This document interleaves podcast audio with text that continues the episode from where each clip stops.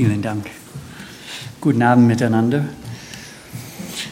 Am Donnerstagabend habe ich zwei Blätter ausgeteilt und es gab nicht genügend.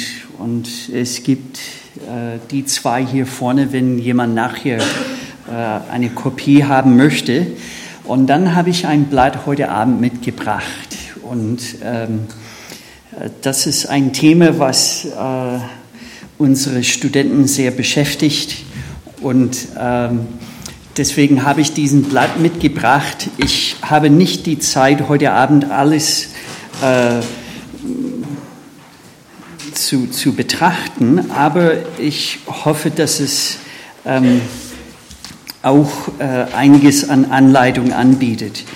Und ich weiß, äh, wenn jemand über das Thema spricht, äh, Gottes Stimme, das ist ein ganz schön heikles Thema manchmal. Ich bin lang genug dabei, um zu wissen, äh, dass Gottes Stimme im Verruf äh, gekommen ist, weil Leute das auf eine Art erwähnt haben, die ähm, ja manchmal unanpassend war oder nicht passend war. Und äh, ich möchte vorneweg sagen, bevor ich überhaupt anfange heute Abend, dass es überhaupt nicht das letzte Wort zu diesem Thema, bei weitem nicht. Aber es ist ein Thema, was unsere Studenten äh, sehr beschäftigt, weil sie vor einige wichtige Entscheidungen treffen, aber nicht nur unsere Studenten, ich würde sagen, im Geschäft, in Familie, in dem Dienst des Herrn da sind wir mit diesem Thematik schon vertraut. Ich werde die manchmal etwas längere Zitaten nicht äh, vorlesen, um Zeit zu ersparen, denn das Thema decke ich in der Regel mit zwei Einheiten am Bodenseehof und ich möchte mich heute Abend begrenzen. Vorneweg möchte ich Folgendes sagen. Es reicht in der Regel aus, wenn es um Entscheidungen geht, wenn es um den Willen Gottes geht, das zu tun, was wir lesen, zum Beispiel in äh, Psalm 37, Befiehl den Herrn deinen Weg und vertraue auf ihn so wird er handeln. So heißt es in Elbefelder, das mag ich. Befiehl dem Herrn deinen Weg und vertraue auf ihn, so wird er handeln. Es heißt in Sprüche 3, 6, auf alle deinen Wegen erkenne nur ihn, dann ebnet er selbst deine Pfade. Und da können wir davon ausgehen, werde ich auch nachher sagen, ich bin davon überzeugt, Gott selbst hat er eine große Interesse daran, dass wir seinen Willen tun. Ich gehe davon aus, dass er auch Überstunden leistet, manchmal, damit wir diesen Weg gehen. Denn letztendlich geht es um dein, sein Willen. Es geht um sein Ruhm, um seine Herrlichkeit in meinem Leben. Und deswegen gehe ich davon aus, der hat eine große Interesse dran, mich zu leiten und zu führen. Und diese zwei Verse äh, bringen mir bei, auf eine sehr schlichte Art und Weise, erkenne den Herrn, befehl dem Herrn, befehl dem Herrn deine Wege an und er wird handeln.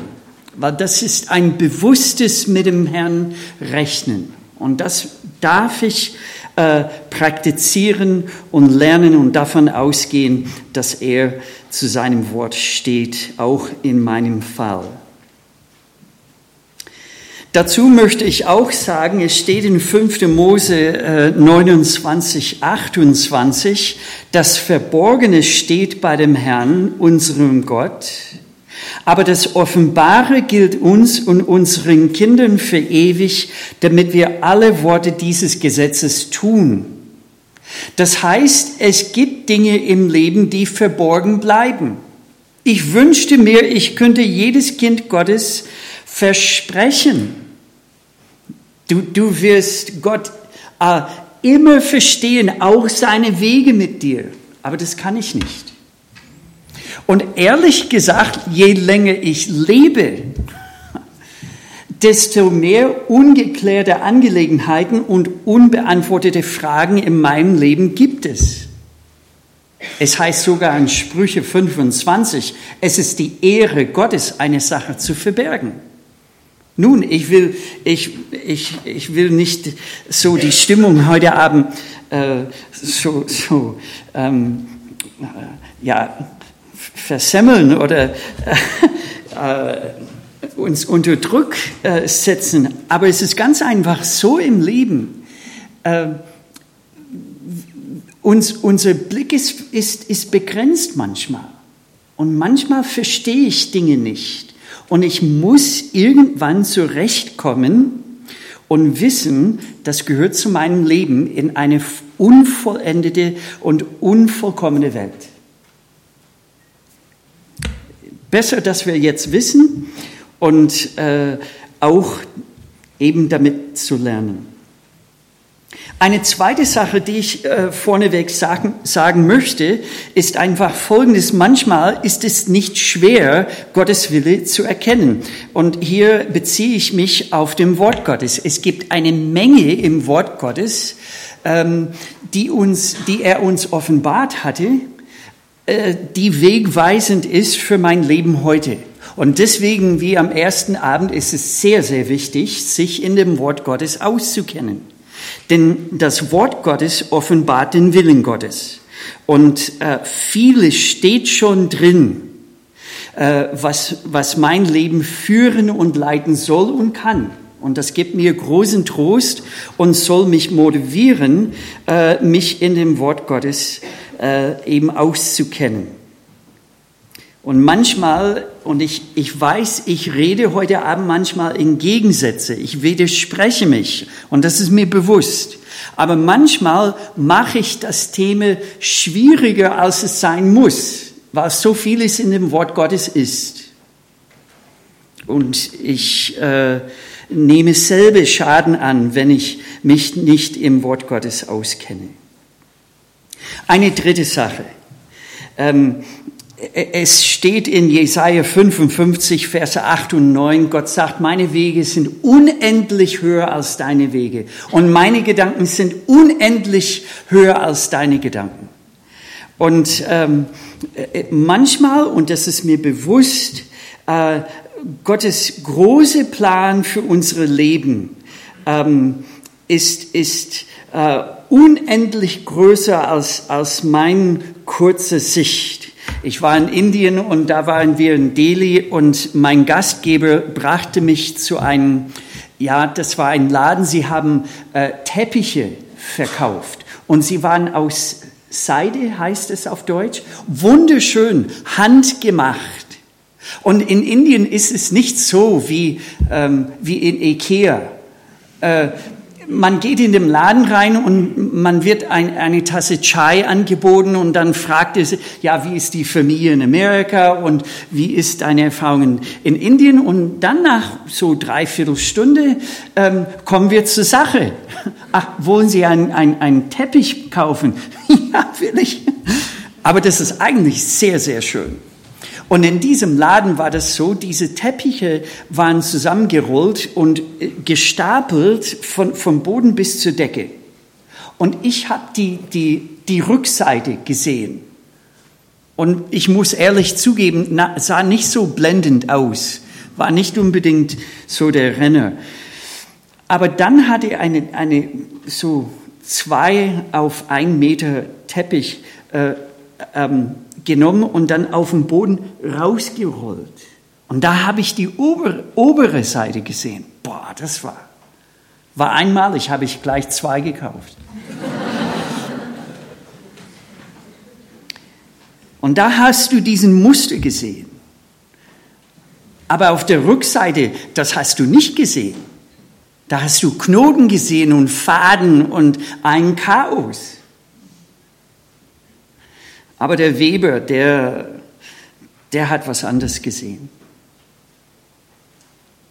Und es ist manchmal so, in diese unvollkommene äh, Welt, in diese Zwischenzeit, bevor wir in das Vollkommene eintreten, da sehen wir oft die, die Rückseite. Und wir müssen davon ausgehen, dass Gott einen Überblick über alles hat, was wir nicht haben. Ich weiß nicht, ob ich das äh, gesagt habe um, um, hier oder im Dinkendorf am Mittwoch. Ich sage es dennoch. Ähm, die Mrs. Thomas, das ist die Frau von der Gründer der Fackelträger.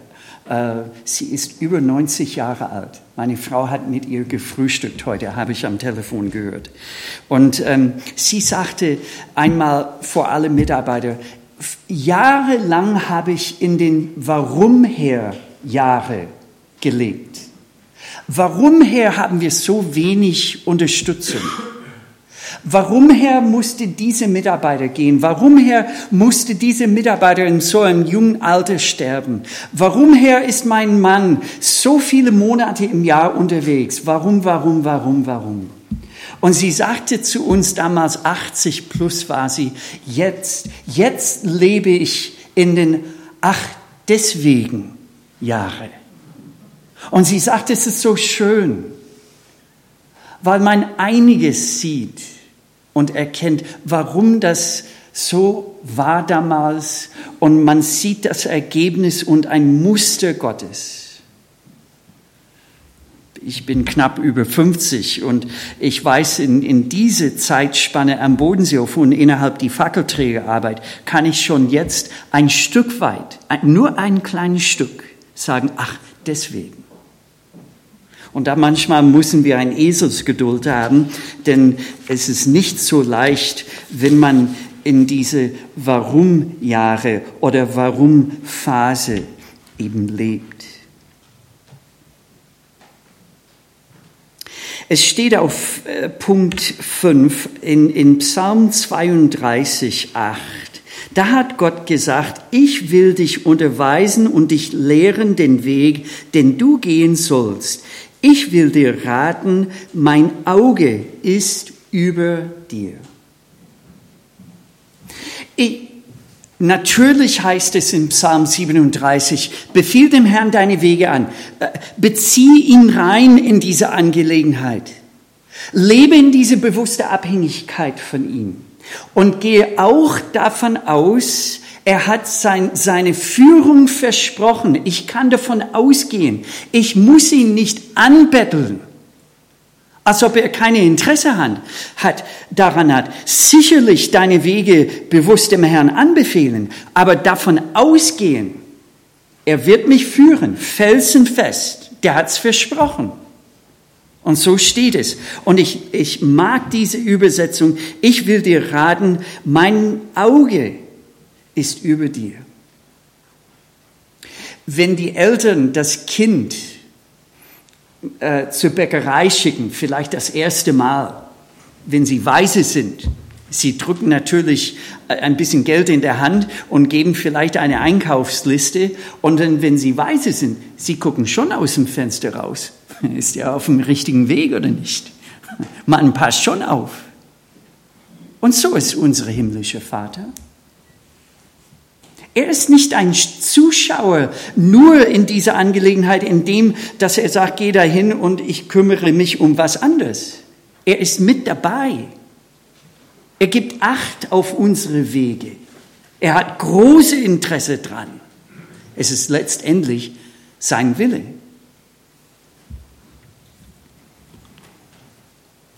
Ich habe aufgelistet auf Punkt 2, wie führt Gott? Ich habe das aufgelistet dort. Ich möchte auch äh, was ansprechen, was auf der Rückseite steht in Vers 4. Und da möchte ich das Thema so zum Ausdruck bringen heute Abend. Wie gehe ich damit um, mit dieser Stimme Gottes, wie wir am Anfang gesagt haben, und äh, wie ist das zu verstehen? Nun, ähm, an der Bibelschule, ich stelle zwei Fragen. Ich erspare uns heute Abend keine Angst. Ich stelle die zwei Fragen. Ich frage Nummer eins, wer unter den Studenten hat die Stimme Gottes hört wie eine menschliche Stimme in sein Ohr?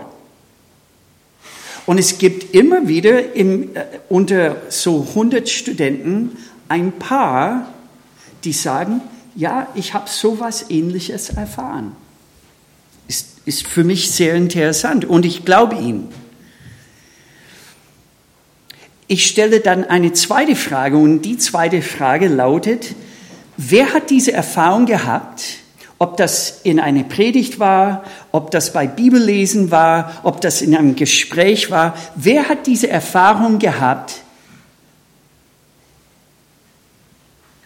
Der Herr hat zu mir gesprochen. Und die überwiegende Mehrheit heben die Hand. Nun, wenn das nicht ein, ein, ein Reden ist durch das Ohr und trotzdem sagen wir, der Herr hat zu mir geredet, was meinen wir damit? Jesus sagte in Johannes 10, 27, meine Schafe hören meine Stimme. Es heißt nicht dort, meine Schafe hören mein Wort, es heißt dort, meine Schafe hören meine Stimme. Wenn das nicht möglich wäre, hätte er es nicht gesagt. Aber was meinen wir mit dann mit, diesem, mit dieser Stimme? Und ich muss was hier fast überspringen. Das Ohr, das die Stimme Gottes wahrnimmt, man kann das aus Hebräer 3 und 4 lesen, das Ohr ist das Herz. Und das Herz in der Schrift spricht nicht von unseren Emotionen, sondern von unserem Gewissen. Die jüdische Theologe, wenn sie das oder als sie das Alte Testament ausgelegt haben, haben, haben kontinuierlich gesagt, das Herz spricht von dem Gewissen des Menschen. Man nimmt das wahr, zum Beispiel aus einem Vers aus Hebräer 10, 22, dass unser Herz von einem unreinen Gewissen oder schlechten Gewissen gereinigt wird. Und das Wort Gewissen heißt oder kommt aus zwei Worte, das heißt gemeinsam wissen. Das heißt, ich kann Gottes Stimme wahrnehmen, seine Führung, sein, sein, äh, sein ähm, Reden äh, zu mir persönlich in meinem Gewissen. Das ist das Ohr, womit ich das Reden Gottes höre oder wahrnehme. Nun, zwei Verse, die ich gerne vorlesen möchte. Es heißt in Nehemiah 7, Vers 5, und mein Gott gab es mir ins Herz, und ich versammelte die Edlen und die Vorsteher und das Volk, damit sie sich registrieren ließen. Nehemiah sagte von sich, und mein Herr gab mir es ins Herz. Und zwar gegen ein, wegen einer ganz bestimmten Angelegenheit. Soll ich die Leute versammeln oder nicht? Und da heißt es, der Herr hat mir es im Herz gegeben, ich soll das und das und das tun. Es steht zum Beispiel in Philippa 2, daher meine Geliebten, wie ihr alle Zeit gehorsam gewesen seid, nicht nur in meiner Gegenwart, sondern jetzt noch viel mehr in meiner Abwesenheit, bewirkt euer Heil mit Furcht und Zittern. Denn Gott ist es, der in euch wirkt, sowohl das Wollen als auch das Wirken zu seinem Wohlgefallen. Philippa 2, 12 und 13.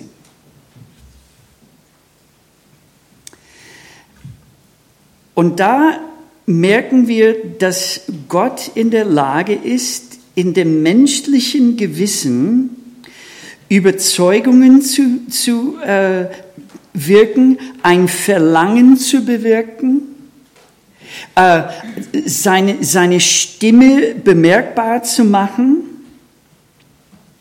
Gott ist in der Lage, das zu tun, durchaus.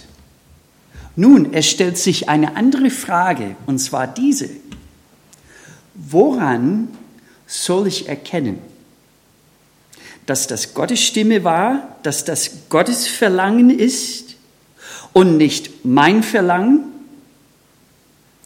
Äh, jemand anderes sein Verlangen? Die, die dunkle Mächte in dieser Welt? Woher soll ich unterscheiden können? Das ist für mich eine wichtige Frage.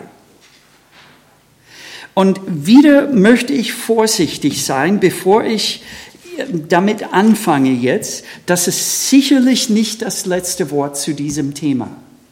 Aber dennoch schulde ich unsere Studenten und anderen, diese, die diese Fragen haben und mich selbst, Gabi, meine Frau und ich, wir stehen zurzeit vor sehr wichtige Entscheidungen.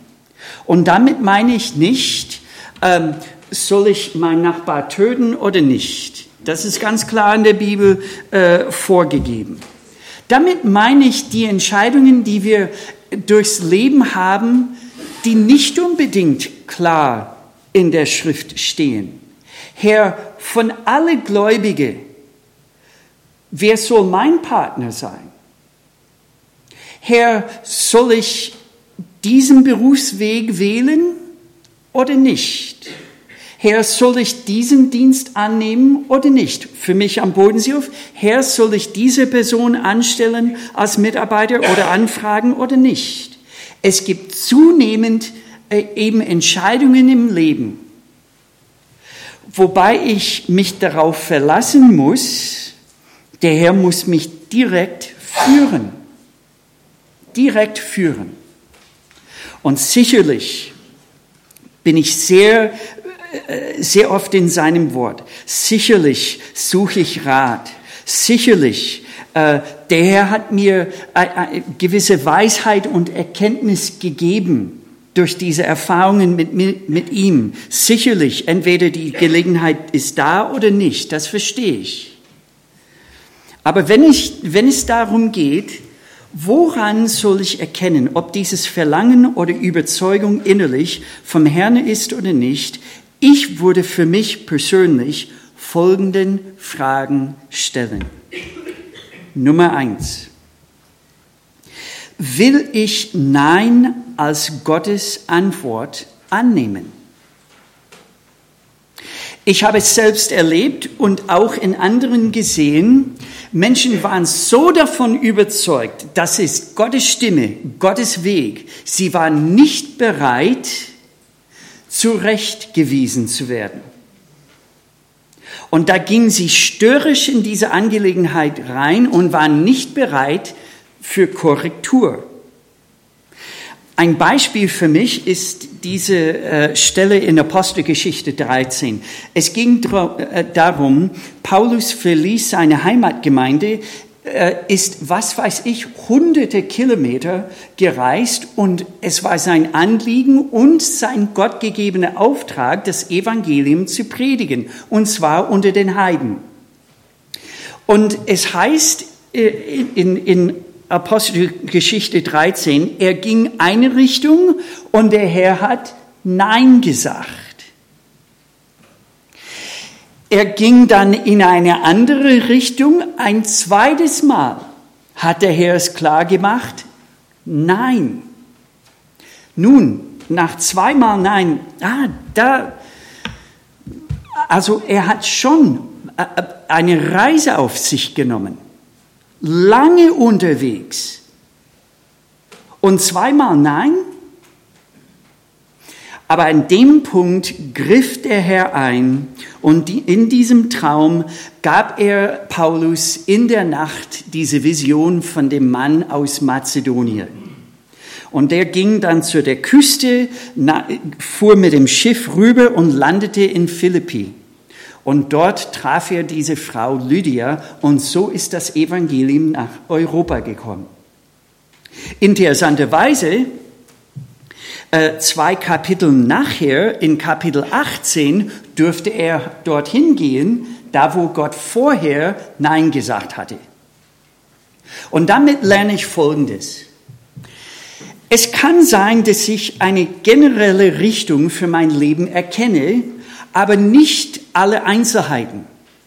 Es ist durchaus vertretbar, einen Weg einzuschlagen, sicherlich befiehl dem Herrn deine Wege, vertraue auf ihn. Aber ich muss bereit sein für Gottes Korrektur. Ich muss bereit sein, wenn Gott es klar macht, nein, nicht hier, ich muss dann Ja sagen zu Gottes Nein. Und wenn Gott Nein sagt und wenn Gott den Weg blockiert, es kann nur heißen, er hat was anderes vor. Und zwar was Besseres, was sein Wille äh, betrifft. Und deswegen muss ich bereit sein, ein Nein anzunehmen, ohne störrisch zu sein. Und es kann sein, dass Gottes Nein nicht endgültig ist. Es kann sein, dass es nicht übereinstimmt mit Gottes Timing. Und das fördert von mir natürlich Demut, Abhängigkeit vor dem Herrn. Eine zweite Sache, die ich hier erwähnen möchte, zweite Frage, widerspricht das Verlangen seinem Wort? Nun, es ist, es ist, äh, es hört sich vielleicht simpel an, aber Gottes Wille widerspricht nicht Gottes Wort. Und ich sage das in einem Tage, ich, ich, ich habe einiges hört, gehört heutzutage. Leute sagen mir, ja, das ist unbedingt Gottes Wille und es ist eindeutig ein Verstoß gegen Gottes Wort. Das kann nicht sein. Das kann schlicht aus nicht sein. Aber ich gehe was anderes. Ich möchte was anderes äh, ansprechen.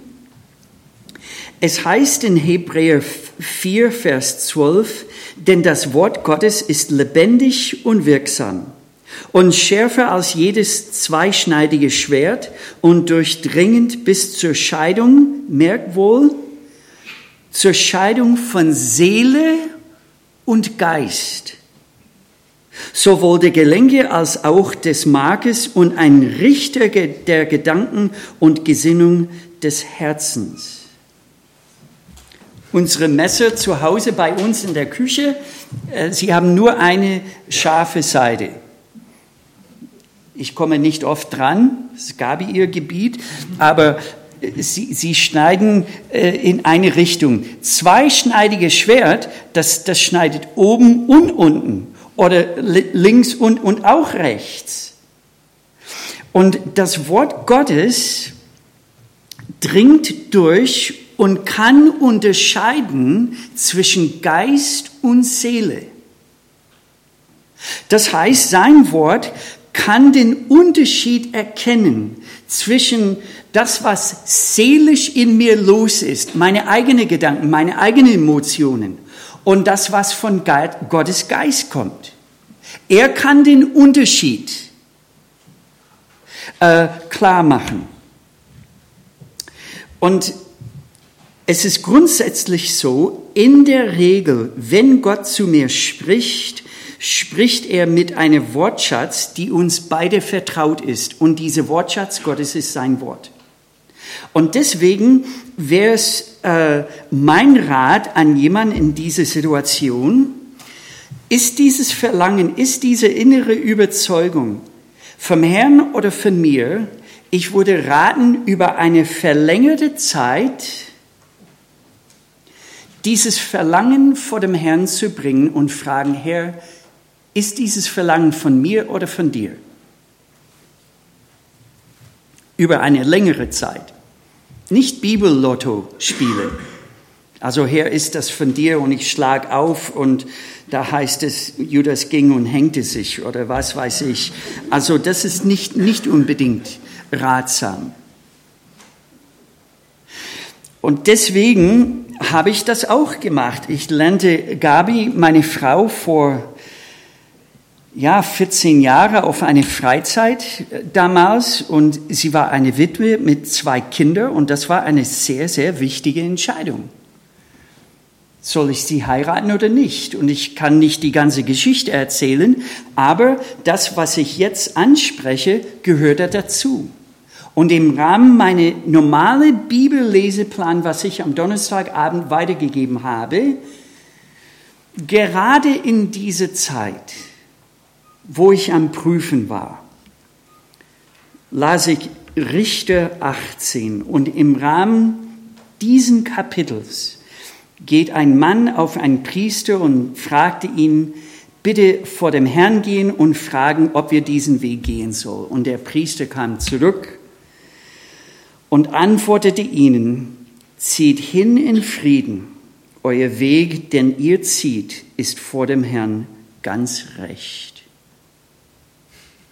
Es war ein, ein, ein, eine wichtige Bestätigung für mich. War, war meine ganze Entscheidung äh, basiert auf diesen einzigen Vers? Nee, aber es war eine Bestätigung. Eine dritte Frage, die ich gerne stellen würde an diesem, in diesem Fall, wäre diese. Äh, Nummer drei, erlebe ich Frieden im Gewissen. Da heißt es in äh, Kolosser 3,15, und der Friede Gottes regiere in euren Herzen. Zu diesem seid ihr ja auch berufen in einem Leib. Und der Friede Gottes regiere in euren Herzen. Und dieses Wort regieren kommt äh, aus der Welt ähm, ähm, vom Sport und Athleten. Äh, wenn ich habe es, äh, ich weiß gar nicht, ob ich das in einem Profispiel gesehen habe, aber wenn der Richter, Schiedsrichter rot zeigt, das steht in der Regel, das verstehe ich. Die, die, die Spieler können äh, alles Mögliche ihn antun, aber wenn er rot zeigt, sein Wort steht. Und hier heißt es, lass der Frieden Gottes das letzte Wort haben. Lass diese Frieden in euer Herzen regieren. Nun, es gibt einen Unterschied zwischen Emotionen und das Gewissen. Und woran erkennt man diesen Unterschied? Das ist eine Sache, eine Sache von Übung und Gehorsam. Aber ich gebe ein Beispiel. In Matthäus 14, da sitzt Petrus mit elf anderen im Boot, da gibt es einen Sturm, Jesus kommt auf dem See gehend Petrus sagt, Herr, wenn du es bist, befiehl mir auf dir, äh, auf dem Wasser zu dir zu kommen. Und Jesus sagte, komm. Und in dem Moment hat er die Stimme Gottes wahrgenommen. Wenn ich an Petrus seine Stelle wäre, aus dem Boot auszusteigen und diesen ersten Schritt auf dem Wasser, um, um äh, äh, um es vorsichtig zu, zu sagen, ich hätte äh, ein paar Gedanken. Ich wäre wahrscheinlich nervös. Ich hätte wahrscheinlich auch ein bisschen Unruhe auf eine emotionelle Ebene, denn der Mensch geht in der Regel nicht auf Wasser. Aber in dem Moment hat er die Stimme Gottes gehört, wahrgenommen und in seinem Gewissen hatte er Frieden und deswegen war er gehorsam. Er hat diese Emotionen überwunden.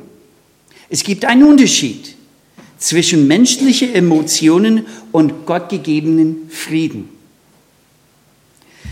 Und wo diese Linie ist, das kommt mit Übung. Aber in dem Moment müsste Petrus das üben, was wir in Sprüche 3,5 lesen, vertraue auf den Herrn von ganzem Herzen und verlass dich nicht auf deinen Verstand.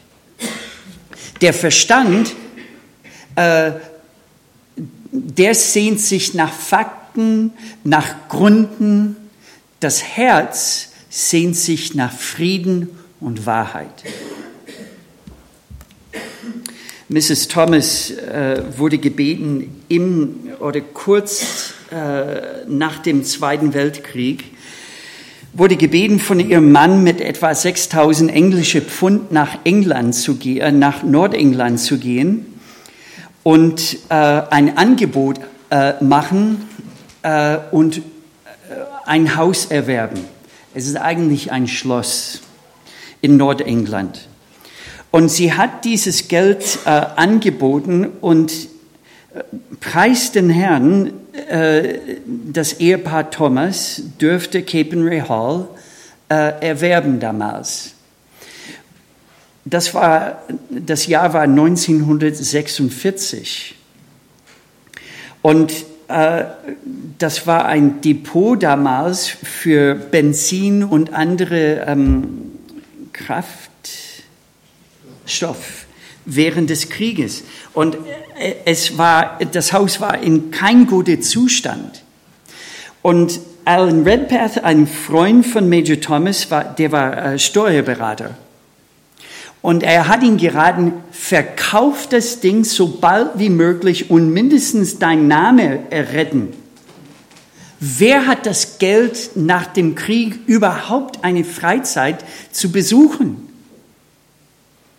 Und Major Thomas war so davon überzeugt, dass das der Herr sein Weg war. Er hat gesagt, eines Tages werde ich dir ein Haus bauen auf diesem Grundstück. Und das hat er in der Tat gemacht. Und aufgrund dieser Erfahrung hat Major Thomas Folgendes gesagt. Er sagte, etwas muss nicht möglich sein, um Gottes Willen zu sein. Es muss nur vor ihm richtig sein. Und Gott wird es dann möglich machen. Habe ich nie vergessen. Es muss nicht möglich sein, um den Willen des Herrn zu entsprechen. Aber es muss vor den Augen des Herrn richtig sein und was vor seinen Augen richtig ist, das macht er möglich. Petrus ist der klassische Fall.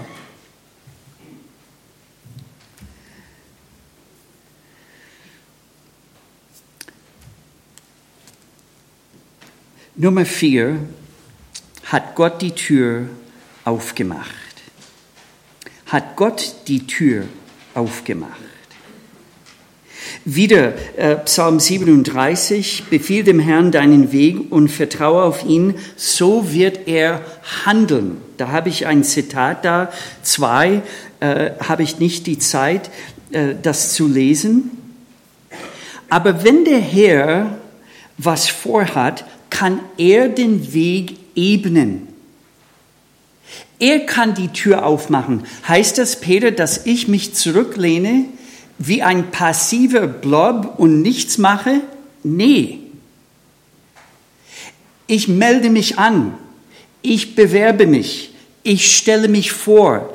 Ich mache ähm, Gespräche. Ich sammle Informationen. Ich mache alle diese vernünftige Sachen.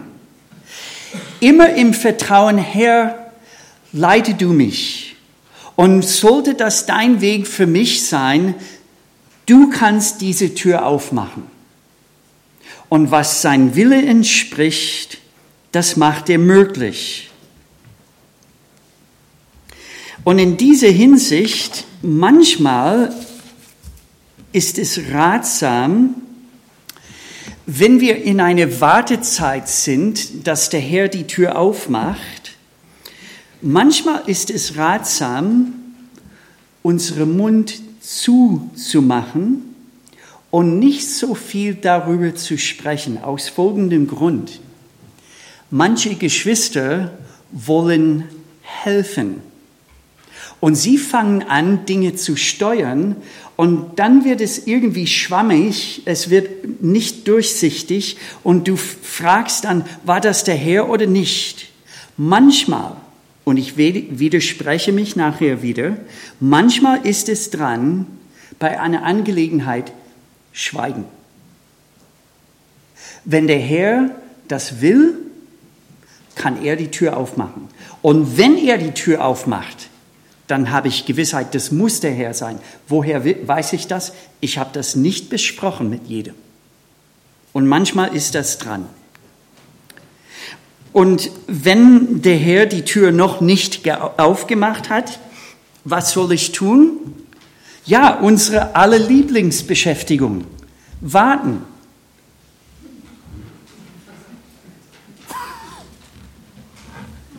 Wir leben in einer Gesellschaft. Alles geschieht so schnell. Wir haben uns schon längst daran gewöhnt Aber der Herr seine Wege, es geschieht nicht automatisch. Da gibt es manchmal lange Wartezeiten, aber lange. Und da müssen wir das äh, uns wieder aneignen und wieder lernen. Diese Übung des Wartens. Und wenn die Entscheidung jetzt nicht fällig ist, heute an diesem Tag, dann hat der Herr Zeit. Ich weiß nur eins, als Gott die Zeit schuf, hat er genügend Zeit geschaffen, um seinen Willen in meinem Leben zu tun. Es ist ganz einfach so, mein Empfinden sagt mir, er nimmt sich mehr Zeit, als ich für notwendig halte. Vielleicht bin ich der Einzige. Ja, aber Peter, was soll ich tun in dieser Wartezeit? Dann, ganz einfach, tu das Nächste. Geh zur Arbeit, schaffen, Familie pflegen, zur Gemeinde gehen. Die Sachen, die vor mir liegen und ich weiß ganz genau, das verlangt der Herr von mir hier und jetzt. Und interessant, interessanterweise, da musste Noah 120 Jahre warten und dann eines Tages plopp, plopp, plopp. Es gab Regen. Es gab nie zuvor. 120 Jahre. Wieder ein Brett sägen, befestigen, ausgelacht werden. Die Menschen denken, ich bin verrückt. Tu das nächste. Noch ein, ein Baum um, uh, umhauen, noch ein Brett sägen, noch ein Brett befestigen und so weiter. Tu das nächste. Und der Herr kann eine Sache blitzschnell verändern. Zu seiner Zeit. Es gibt diese Vers aus Offenbarung 3, 7, die sagt der Heilige, der Wahrhaftige, der den Schlüssel Davids hat, der öffnet und niemand wird schließen und schließt und niemand wird öffnen. Der Herr kann eine Tür aufmachen, für dich, für mich, und niemand kann das zumachen. Und wiederum, wenn der Herr Nein sagt und die Tür zuschließt, kann niemand diese Tür aufmachen. Er ist in der Lage, das zu tun. Nummer fünf, sieht diese Führung aus wie Jesus. Und damit meine ich Folgendes. Wenn der Geist Gottes führt, diese Führung hat die Prägung des Wesen Gottes. Das sieht das, man sieht das Wesen Gottes in diese Führung. Es ist nicht ratsam, wenn, man, wenn jemand sagt, das ist Gottes Stimme und man erkennt, erkennt alles andere als Gottes Wesen drin. Wenn der Heilige Geist regiert und führt, da erkennt man das Wesen des Geistes die Frucht des Geistes. Am Bodenseehof ist es so, in unserem Garten, da haben wir vier Sorten von Bäumen. Apfel, Kirsch, Zwetschgen, Birne. Jetzt, wenn Sie mich fragen, Peter, zeig uns die Apfelbäume. Sie blühen noch nicht. Ich würde rausgehen und sagen auf gut Schwäbisch, keine Ahnung. äh, im Mai könnte man mir als Laie fragen, Peter, zeig uns bitte Kirschbaum. Ja, aber da gibt es weiß, ja, lila, dunkellila, helllila, keine Ahnung. Im August, Peter, gehe hinaus und zeige uns bitte den Apfelbaum. Ja, da ist es ja, wie können Sie das mit Sicherheit sagen? Das sind die Äpfel. Das ist ganz klar. Das heißt, die Frucht offenbart den Wurzel oder die Art vom Baum. Und die Früchte, die wir sehen, bei, bei einer Führung Gottes oder angeblich von Gott wird sein Wesen entsprechen. Da werden wir Gottes Wesen daran erkennen. Nummer sechs, ganz kurz, was sagen die Geschwister? Äh, es steht äh, wunderschöne Weise in 1. Korinther 12, 10. Gott hat einige diese Geistesgabe gegeben, die Geister zu unterscheiden. Das ist sehr notwendig heutzutage. Und, und Gott hat eine Geistesgabe gegeben in der Gemeinde, wobei es gewisse Geschwister gibt. Und die können einen Durchblick, ein, eine, eine Aussage treffen, die manchmal nötig ist.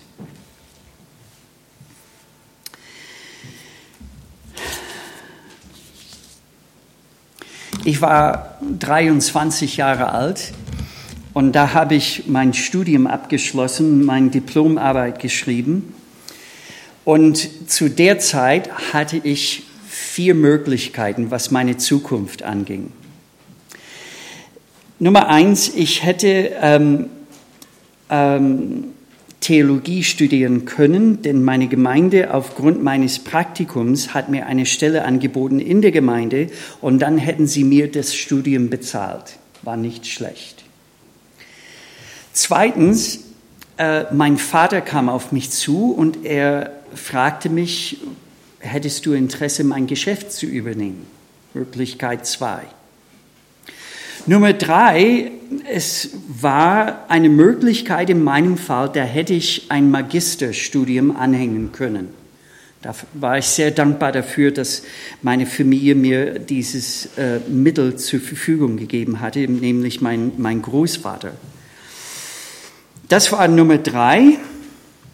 Und Nummer vier, zu dieser Zeit schrieb mir Charlie Moore, der Leiter des Bodenseehofes, und er hat mir ein Praktikum angeboten sechs Monate lang, etwas Taschengeld, 250 D-Mark damals, und sechs Monate.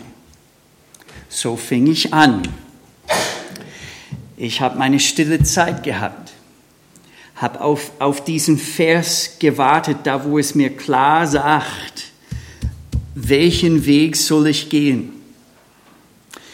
Ähm, ich äh, fing an natürlich äh, zu beten. Ich fing an äh, mit anderen zu reden. Und das war etwas kompliziert, denn ich muss gestehen, einige haben gemeint, den Willen Gottes für mein Leben erkannt zu haben, aber ich ging zu dieser Person äh, und sie haben mir was gesagt und dann zu einer anderen und sie haben eine völlig andere Aussage. Und ehrlich gesagt, das hat mich ein bisschen verwirrt. Und in dieser Zeit war es möglich, dass ich eine Studienreise nach Israel äh, machen dürfte, sechs Wochen, äh, fünf Wochen lang, äh, mit einem gläubigen jüdischen Mann. War hervorragend. Aber die waren alle Pastoren, alle ausgebildet. Ich kam in mein Zimmer und ich sagte, hallo, aber können wir bitte das Thema meine Zukunft einfach lassen? Ich brauche eine Pause. Und der Mann war sehr weise. Ich habe ihn sehr geschätzt. Wayne Carson hieß er. Und in diese fünf äh, Wochen unterwegs in Israel, da habe ich einfach eine Pause gehabt. Und am Ende dieser fünf Wochen, da müsste ich zu Hause unmittelbar danach eine Entscheidung treffen. Und ich wünschte mir, ich könnte das so erzählen, das war ein tief geistlicher Moment, in dem ich äh, sehr reif reagiert habe und so weiter und so weiter. Ich saß da und da kam mir eine Frage oder ein Gedanke und es war diese, Peter, was würdest du sehr gerne machen? Darf man das fragen, wenn es um Gottes Wille geht? Habe ich mich nicht gefragt. Ich dachte, sein Wille und mein Wille, das sind Gegensätze. Aber niemand, niemand hat mich gefragt, Peter, was liegt dir sehr auf dem Herzen? Was ist dein Verlangen? Und in dem Moment musste ich äh, erkennen oder habe erkannt, ich würde so gern nach Deutschland. Aber es war nur sechs Monate, ein bisschen Taschengeld. Vielleicht würden die Leute denken, meine Güte, was hat Peter vor? Ich ging nach Hause und war mit meinem Kumpel Jim unterwegs und wir waren alle im gleichen Boot und er hat mich gefragt, was machst du? Und ich sagte, ich gehe nach Deutschland. Und er fragte, ja, warum? Ich sagte, weil ich will. Ich habe Freude dran. Und daran habe ich das erste Mal erkannt, es ist nicht mal schlecht zu fragen, was sind deine Überzeugungen? Was sind dein Verlangen? Denn es kann sein, dass der Herr dir dieses Verlangen gegeben hat. Und so sage ich unsere Studenten, komm, stell diese Fragen. Und wenn dieses Verlangen da ist, du kannst durchaus diesen Weg gehen. Und es heißt in Römer 12.2, und seid nicht gleichförmig dieser Welt, sondern werdet verwandelt durch die Erneuerung des Sinnes, dass ihr prüfen mögt, was der Wille Gottes ist, das Gute und Wohlgefällige und Vollkommene. Das ist die Beschreibung vom Willen Gottes in meinem Leben. Das Gute und Wohlgefällige und das Vollkommene. Und der Einzige, der Angst haben muss vor Gottes Wille für sein Leben, ich sage ziemlich gespitzt, der Einzige, der Angst haben muss, ist der, ein, ist der eine, der diesen Weg nicht gehen will. Ich muss nur mein Ungehorsam fürchten, aber nicht Gottes Wille für mein Leben. Es ist gut, wohlgefällig und vollkommen. Lass uns miteinander beten. Und ich möchte auch heute Abend einfach 60 Sekunden nehmen, still vor dem Herrn kommen und mit ihm reden. Und dann schließe ich mit einem Gebet ab.